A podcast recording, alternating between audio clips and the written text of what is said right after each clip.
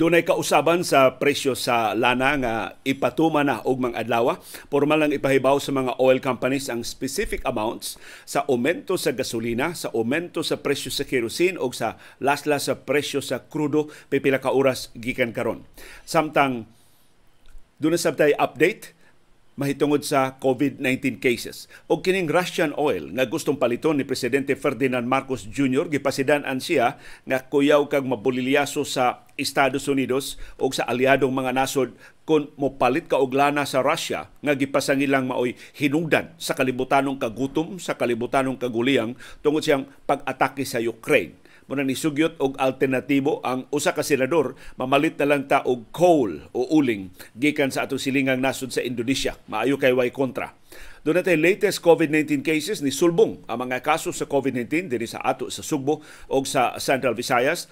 Doon natay update sa day 2 sa bar exams, mas ni gamay ang nikuha sa pasulit kapina 800 ang absentees. Wa intawong kaagwan tatiyali sa kalisod or dunay mga kakulian or simpako na nga sakit o COVID-19 ambot unsay hinungdan. Pero aman balita para sa mga sakop sa kapulisan o ay mong palayo sa inyong amigo nga mga pulis karong simanaha kay ug mga adlaw ipanghatag na ang ilang mga bonuses. 8.5 bilyones pesos ang ihukad gikan sa atong nasudnong padulanan kada kuag bonus ug sweldo og mga benepisyo ining atong sakop sa kapulisan nganong kurakot manggihapon ni sila. Og karong buntaga atong susihon unsa may sentro sa diskusyon sa summit sa kung magtagbo gud ang mga higante tawgon man og summit nilang US President Joe Biden og Chinese President Xi Jinping. Ang computer chip ban mo'y usa sa mga sentro sa ilang diskusyon. Nganong giban naman sa Estados Unidos ang pag-export og computer chip ngadto sa China ug unsa may reaksyon sa China ining maong ban. Samtang unsay latest sa Miss Planet, daghang na budol apil na si Miss Budol-budol din is ato sa Pilipinas, pero ang Miss Planet niingon gikanselar ang ilang kalihukan kay wa sila katuman sa mga requirements, pero idayon ang kalihukan adto na dili sa Uganda kundi adto na sa Cambodia unya sa Enero sa sunod tuig. Doon po may magpailad ini moong kalihukan hasta mga beauty pageants gi apila na og mga scams. Samtang dili ni scam si Paeng Nepomuceno, bisan pa kon senior citizen na, wa mohunong sa paghatag og dugang kadungganan sa Pilipinas. Naka-gold medal si Paeng sa Asian Seniors Bowling Championships. Nagipahigayon. Og doon natay update sa mga duwa sa Philippine Basketball Association og sa National Basketball Association. Karong buntaga, pagtuki sa labing mahinungdanong mga balita o kontrobersiya sa Sugbo, sa nasod ug sa kalibutan, pagsuway, pagtugkad sa ilang mga implikasyon sa atong tagsa-tagsa kakinabuhi ug panginabuhi. Baruganan kada alas 6 sa buntag, mauna ni ang among Baruganan.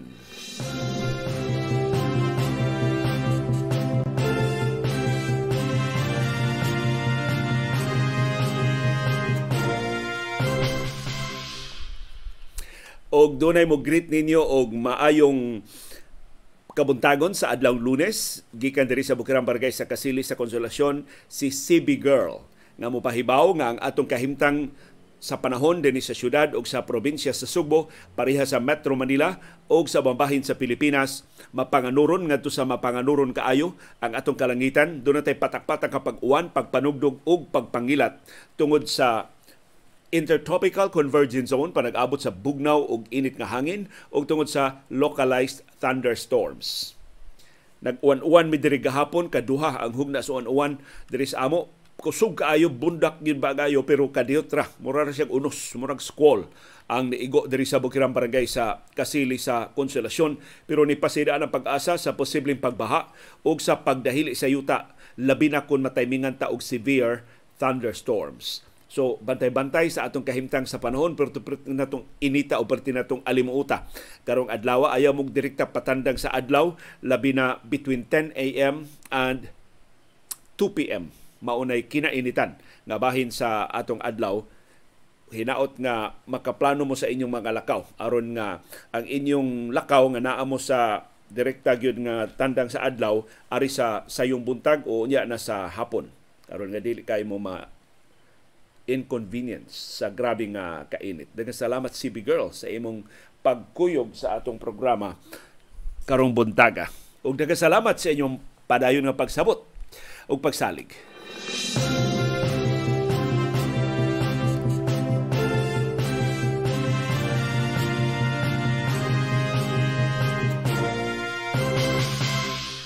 Madayon ang pagsaka sa presyo sa gasolina, madayon ang pagsaka sa presyo sa kerosene, pero madayon sab ang paglaslas sa presyo sa krudo ug mga adlawa. Pila ka oras gikan karon ipahibaw na sa mga oil companies kung pila ang specific nga amounts sa aumento o sa laslas sa mga produkto sa lana sugod og mga adlawa. Ang presyo sa gasolina mosaka sa ikaduhang sunod-sunod nga semana og 75 centavos ngadto sa piso kada litro. Samtang ang presyo sa krudo muus-us sa ikaduhang sunod-sunod nga semana og 25 centavos ngadto sa 50 centavos kada litro. Pero tirag yung gamituya pero us-us CB. Nagduwa na sa CB sa atong mga kable, kakuyaw, mga putol na sabta ini karong buntaga. Samtang ang presyo sa kerosene, mao kinadak-an og saka, 1.30 ngadto sa 1.50 kada litro. So atangan nato pila ka oras gikan karon ipahibaw na sa Petron, sa Shell, sa Phoenix, sa Caltex ug ubang gasoline stations kon pila ang kantidad. Unsay tukma nga kantidad sa ilang laslas o sa ilang aumento sa ilang presyo. Ang effectivity unya sa tungang gabi para sa mga Caltex gasoline stations ug ugma sa alasay sa buntag para sa mga Petron, Shell, Phoenix ug ubang gasoline stations. Busa ngadto sa mga motorista, mutambag may bisan dili takos kun di gasolina mo, patubil na mo wa pay gabi karong adlaw.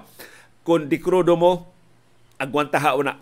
Ayaw sa kay muglaag-laag aron ugma na mo makapatubil kamoy labing unang maka-avail sa ikaduhang sunod-sunod na semana sa paglaslas sa presyo sa krudo.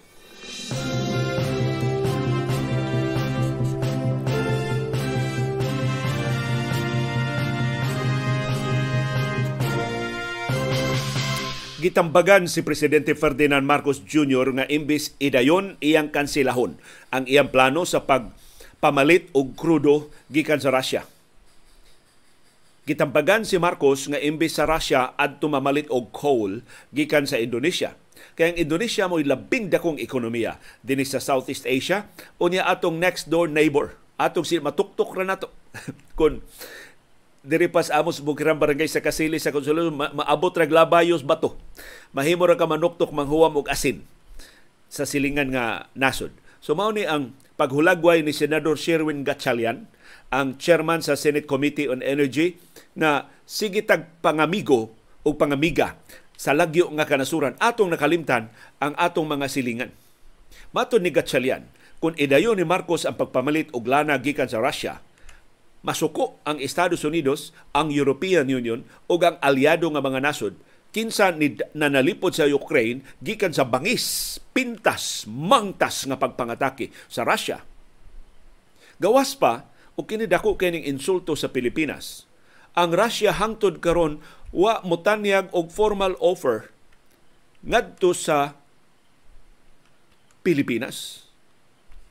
Why standing offer? Mao man ay termino sa pagtanyag sa imong produktong lana gikan sa Russia aron nga makakuha og lana ang Pilipinas gikan sa Moscow o sa ubang mga tinubdan sa Russia.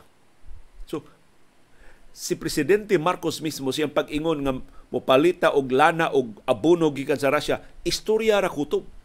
Wa gyud gani di formal document sa pag-proceed ining maong transaksyon. Og sama nga ang Russia, pagarpar sa kutob nga ready sila mo supply og lana sa Pilipinas pero wa sa formal offer.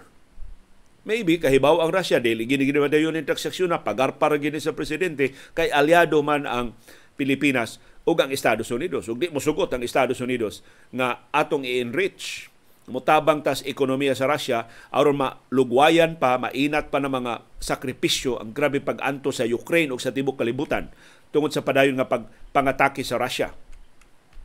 Matud ni Gatchalian nga si Presidente Marcos nihimo siyang labing unang state visit sa Indonesia, dako kay pabor. Manghangyo siya sa Indonesia nga mopalit ta og coal. Aron mahimo tinubdan sa enerhiya, aron dili ta magrabihan sa kamahal sa presyo sa kuryente. Na mao karon nahitabo sa tibuok kalibutan tungod lagi ining nagpadayon nga gubat sa Ukraine. Matud ni Gatchalian nga ang Pilipinas dako kayo og kahigayunan na makakumbinser sa Indonesia nga makapalit ta og coal, kay ang Indonesia maoy usa sa mga top exporter sa coal sa tibuok kalibutan. Pero ato ning klarohon na malana man, ma-coal man, hugaw ni nga mga tinubdan sa enerhiya. Makasingot ang polusyon ini sa atong mga power plants nga wa man tay kapilian tungod sa krisis sa enerhiya na mugna ining nagpadayon nga gubat sa Ukraine. Gawas pa, 90% sa atong mga power plants dinhi sa Pilipinas coal-fired, gikan sa uling. Atong tan-awon ang reaksyon ni Presidente Ferdinand Marcos Jr. Akong feeling aning administrasyon ano, pulos ra gyud istorya. Wa gyud aktual diay nga gihimo sa pagpatuman sa ilang istorya. Tiyo, kapila na ni kasimana nagsigig balik-balik si Presidente Marcos mamalita og lana gikan sa Russia. Wa di ay siya gihimo. Ang Russia wa say offer sa lana sa Pilipinas.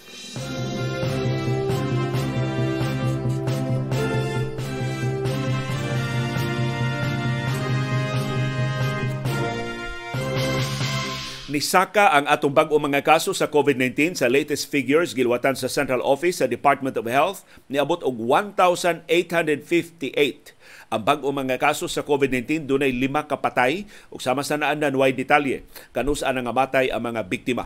Ang Metro Manila less than 400 gihapon ang ilang bag-o mga kaso, dunay sila 349. So ang sulbong ini niya sa mga probinsya. Apil na dinis ato sa Subo ug sa Central Visayas. Niabot og 19,176, ni burot na ang atong active cases nga mao'y mga pasyente nga naa sa atong mga ospital og sa isolation facilities. Ang positivity rate ni sakasab ngadto sa 10.4%. Mas ubos ni kaysa 11.3% sa niaging semana. Dinhi sa ato sa Subo og sa Central Visayas, nag-triple digit ang atong bag-o mga kaso sa COVID-19, 145 ang bag-ong kaso sa tibok rehiyon. Ang Cebu Province mo'y kinadaghanan og bag-ong kaso with 68, ikaduha ang Cebu City with 35, ikatulo ang Negros Oriental with 14, ikaupat ang Mandawi City with 13, og ikalima ang Bohol with 10. Single digit gihapon ang siyudad sa Lapu-Lapu, dunay 4, og ang Siquijor dunay 1 ka bag-ong kaso sa COVID-19. Sa tuban ni burot ang atong aktibong mga kaso sa tibuok Central Visayas ngadto sa 1,353. Ang kinadaghanan og active cases mao ang Cebu Province with 472, ikaduha ang Cebu City with 426, ikatuto ang Bohol with 132. No, naapsa na siya sa Negros Oriental. 134 na ang Negros Oriental, apas-apas na sab ang Mandawi City with 127.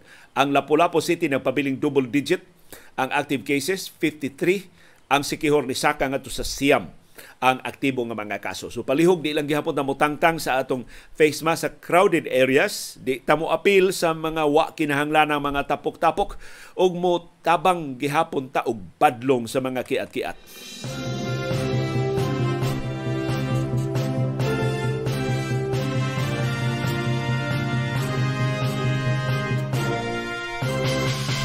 Kumusta man ang ikaduhang adlaw sa bar exams? Ni-update ang Korte Suprema, mas didaghan pa gyud ang absentees.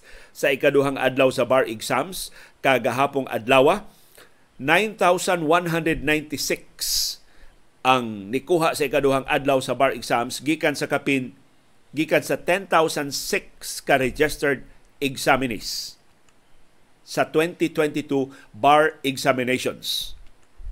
Mo-translate ni og attendance rate nga 91.9% na lang. Mas ubos ni kaysa original nga attendance rate nga 92.01% sa first day sa bar exam. Sa ito pa, between sa first day, November 9, og sa second day, gahapong adlawa, napagyoy nangawa, napagyoy nadugang sa mga absentees.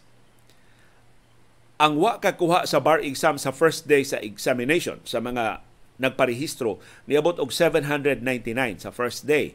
Pag second day gahapon niabot nag 810. Sus.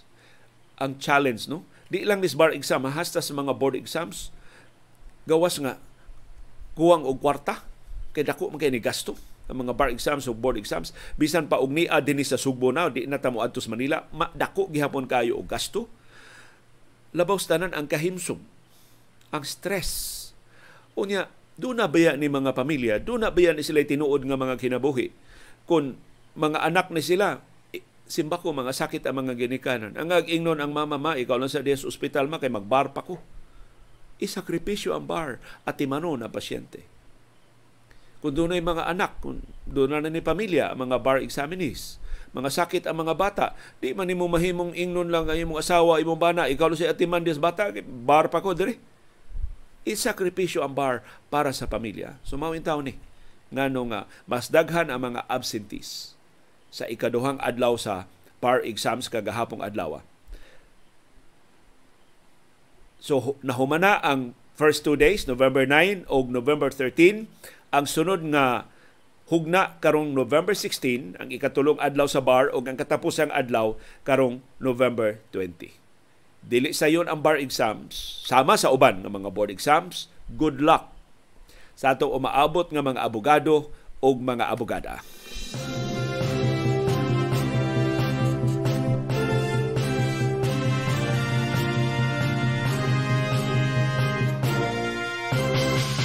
Makasugat gani ka og tamis kay pahiyom, abot sa dunggan ang ngisi, pulis na.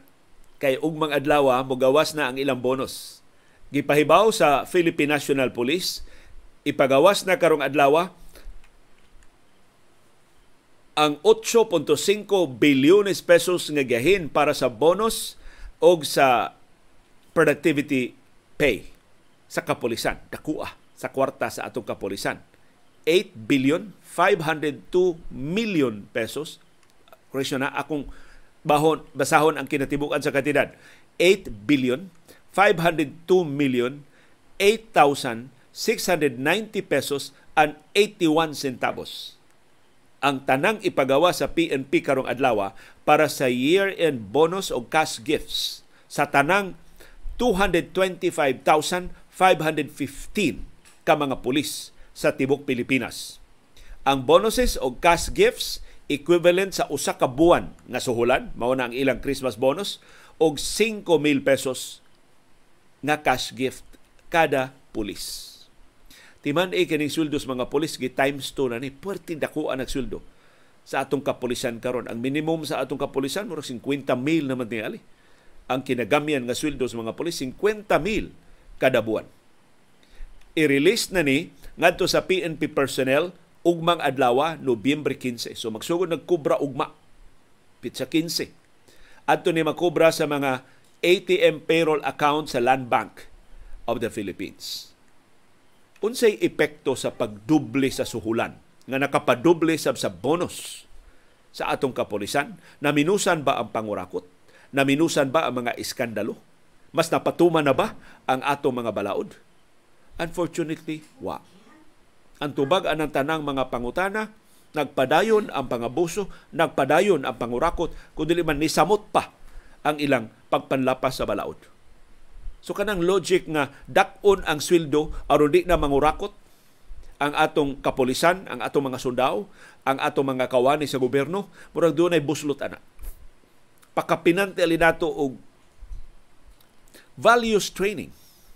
Pakapinan nato pagbanhaw sa maayo nga mga mithi, pagpahinumdom sa kapulisan, sa kasundaluhan ug sa mga kawani sa atong gobyerno ug natong tanan. Na honesty is still the best policy. Manang masurpresa ka, kung imong pangutano ng mga bangko o mga lending agencies, ang labing relihiyoso nga mobayad sa ilang mga utang, mao ang mga kabus. Ang mga dato kaayo ka ng mga milyonaryo, ka ng mga bilyonaryo, ay makikayang balibad o bayad sa utang. Sila maoy baga kay mga dagway, inigbinayran na sa utang. So di na tinuod na magkadako imong katigayunan, magkanindot ang imong values. sa abunda kayong kasinatian ang labing buutan, ang labing honest, mao ang mga labing kabus.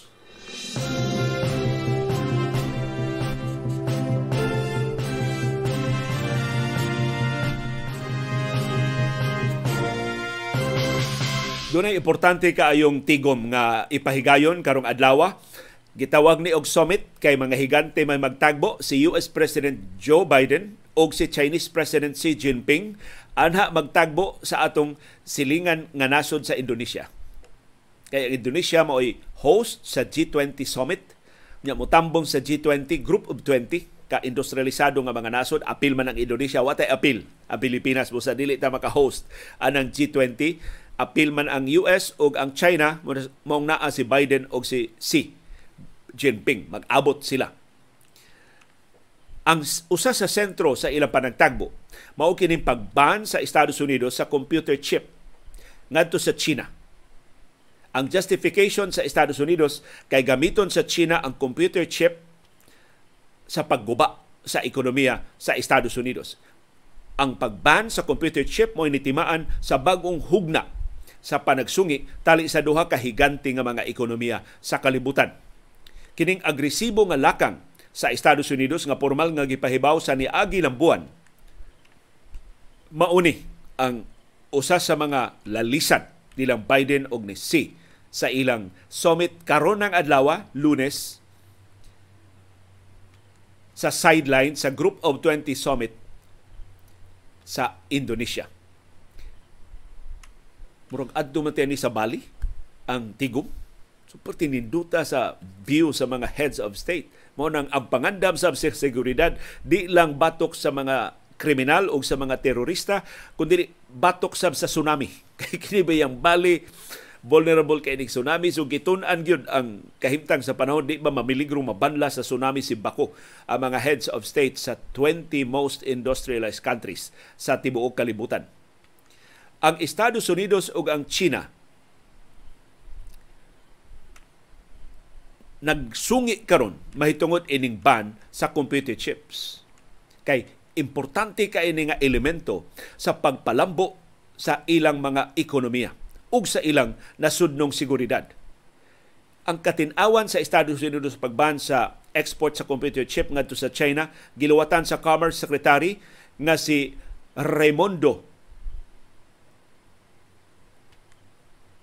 Matod niya, ang China mogamit sa teknolohiya para surveillance, para cyber attacks ug uban pa nga mga sabotahe sa US economy. Siyang bahin si Xi Jinping na ingon, iban manggid ka ninyo ang computer chip, among dublihon, among triplihon ang paningkamot sa China, mas agresibo ang among mga lakang aron mahimuming self-reliant sa pag-produce og semiconductors ug ubang mga teknolohiya. Pero abdan pa rin siyam-siyam ang China. Kay abante kaayo ang computer chip technology sa Estados Unidos. Gawas kon makawat sa China ang teknolohiya sa Estados Unidos, madugay-dugay pa sila o ka-self-reliant, makabarog silang kaugalingon sa computer chip industry. Maunang ni hagsa ang labing dagko ng mga pabrika sa computer chip sa China. Kay gawas nga di na sila makagamit sa teknolohiya, hasta ang mga inhinyero, hasta ang mga eksperto sa Estados Unidos dili na mahimong ma-hire sa China. Kay apil sa ban ang labor, ang mga personnel. Dili lang ang mga kompanya, dili lang ang teknolohiya. Maunay nakapasakit ining computer chip ban sa Estados Unidos nga gipahamtang batok sa China. Pero actually, kining pagban sa computer chip na realize lang ni sa Estados Unidos nga usa ni silang labing epektibong lakang mahimo batok sa China kay ni obra ni batok sa Russia. Usa di ini sa mga economic sanctions nga gipahamtang sa Estados Unidos sa dihang giatake sa Russia ang Ukraine.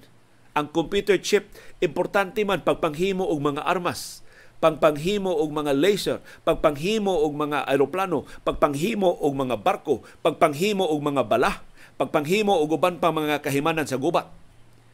Dihang giban sa Estados Unidos ang paggamit sa computer chip sa Russia, nagkapuliki ang Russia, nagkarakara ang Russia, asa silang materialis pagpanghimo og mga armas. Mao na nagkabikos-bikos kana pag-atake sa Russia diha sa Ukraine. Di sila kasustener sa ilang panginahanglan sa mga armas o mga bala.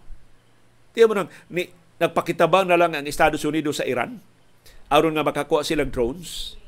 So na problema ang mga pabrika sa Russia tungod sa pagban sa computer chip sa Estados Unidos. So nakitaan sa Estados Unidos epektibo batok sa Russia nganong dili man epektibo batok sa China. But kining tanan gihimo ni sa Estados Unidos aron pagbadaw sa paspas kay nga paglambo sa ekonomiya sa China nga posible maka-overtake na sa ekonomiya sa Estados Unidos.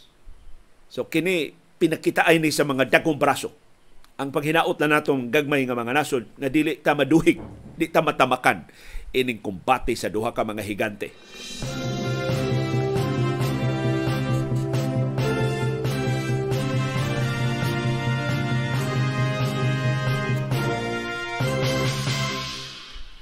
Kining mga tigpasiugda sa Miss Planet, sangan palangdaan, tiyan mo ng Miss Planet, gipasangidlan nga mga mangingilad, mga scammers. Ang pasangil, naggikan mismo sa mga kandidata sa nakalilain nga mga nasod, nga nahinayak nag-adtos o ganda, pag-abot dito, wa man de beauty pageant. Namuyo silang hotel, wa bayre ang ilang hotel. Hasta ilang pagkaon, kinala silang mamali. So kung ang intagbaon sa mga kandidata, pagkaugma, nanguli na yun. Ang mga dagko-dagko o pundo ng susi pa, madayon ba ang beauty pageant, nakagasto yun og dako.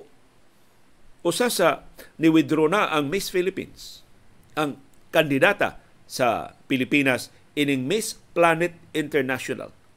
Na finally, nitingog na ang mga organizers karong adlawa. Matod sa Miss Planet International, di madayon ang beauty pageant sa Uganda, nga gitakda sa Nobyembre 19. Pero ilang ibalhin sa Cambodia unya sa Enero 2023. Amot doon na pa ba'y magpailad ining Miss Planet? Nanimaho maning scam. Ang Miss Planet International 2022 gipaniguro sa mga organizers ipadayon sa Kingdom of Cambodia unya sa Enero sa sunod tuig. Nangayo sila og pasaylo sa inconvenience nga ilang namugna ngadto sa mga kandidata og sa ilang staff nga nikuyog in town dito pagpadaog mga delegasyon sa Uganda.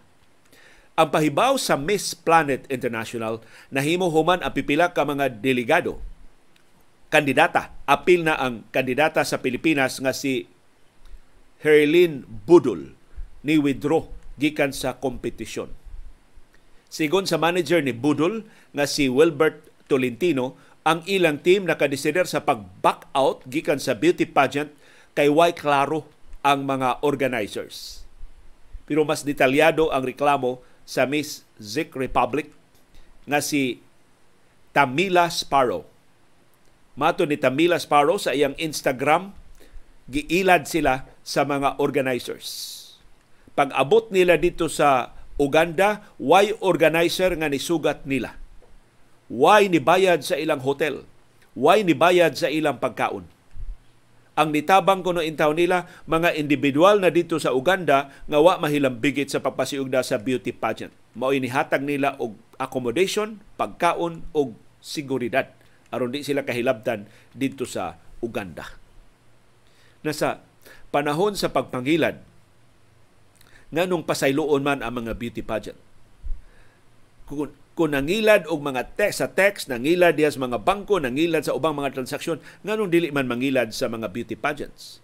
Pero ako nahibawan, dili ni unang higayon nga gigamit sa scam ang mga beauty pageants. Bisan sa kanang mga beauty pageants sa mga barangay, kanang beauty pageants sa mga munisipyo, daghan kayong ilad-ilad diha. Paapilon ka for a certain fee, pabayron ka aron ka makamalista. Unya, why beauty pageant nga mapahigayon? Gisibat na ang kwarta. Ang pangilan na asad sa mga kanamang himo bitaw costume, magtahi og costume, pabayron ka daan, down payment, unya, why costume nga moabot? Daghan kay mga kiha nga gipahigayon, ana. Suspaita. Unya, dunay mga gidikanan nga mao ilang karir. Gidasig ang ilang mga bata nga moapil o mga beauty pageants. Mo gasto og kwarta. Para na kuno sayop kay nang direksyon na. So kung doon na tayo ambisyon para sa ato mga bata, palihog din na ito ambisyon na mahimo silang Miss Universe, mahimo silang Miss International. mas mapuslanon sa ilang kinabuhi ato silang i-expose sa tinuod nga kinabuhi dili sa pantasya sa beauty pageants.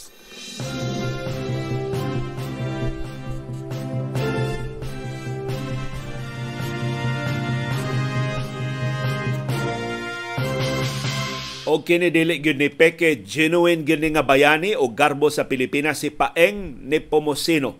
Bisan kon senior citizen na, nagpadayon sa paghatag og kadungganan para sa Pilipinas. Naka-gold medal na sab si Paeng Nepomuceno sa 16th Asian Senior Championships Men's Singles 65 plus division dito sa Kuala Lumpur sa Malaysia. Taasa nag-apelido sa kompetisyon ni Paeng Nepomuceno, 65 plus na ang maka-apil. Ya, 65 anyos naman si Paeng Nepomuceno, nagsaulog siya sa lain labing uwahin niyang gold medal. Ug angayan gitang magpasalamat ining Paeng Nepomuceno kay nay uban nga matiguang na muhunong na sa ilang paugnat sa kusog kining bowling dili ni pipitsugi na kinang lig-on pa imong tuhod, kinang lig-on pa ang imong bukton, kinang lig-on pa ang kahimtang sa imong paglawas. Pasabot nga kini si Paeng Nepomuceno all his life nagpabilin nga physically fit. Ug in fact siya hawd sa tibuok kalibutan, sa tibuok Asia ining maong kompetisyon sa mga nagpangidarog 65 pataas. Si Paeng Nepomuceno hagbay rani nga naapil sa Hall of Fame sa bowling. Dunay upat ka mga World Cup titles nga nadaog. Dili ang. Nakadaog siya sa World Cup Championship sa 1976, sa 1980, sa 1992 o sa 1996. Sa Paeng Nepomuceno, daghang salamat sa imong paghatag ug garbo ug sukaranan sa paglaom sa atong katawhan. Imong nabawi bisan jutay na lang ang mga pakauaw sa mga opisyal ining administrasyon sa atong nasod.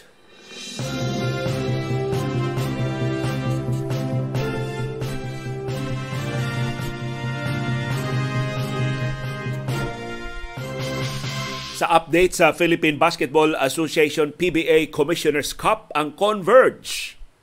Perting ilingigag sa lida, gipildi ang rain or shine. Pinaagi sa pagpapa sa ilang 17 puntos nga lubong,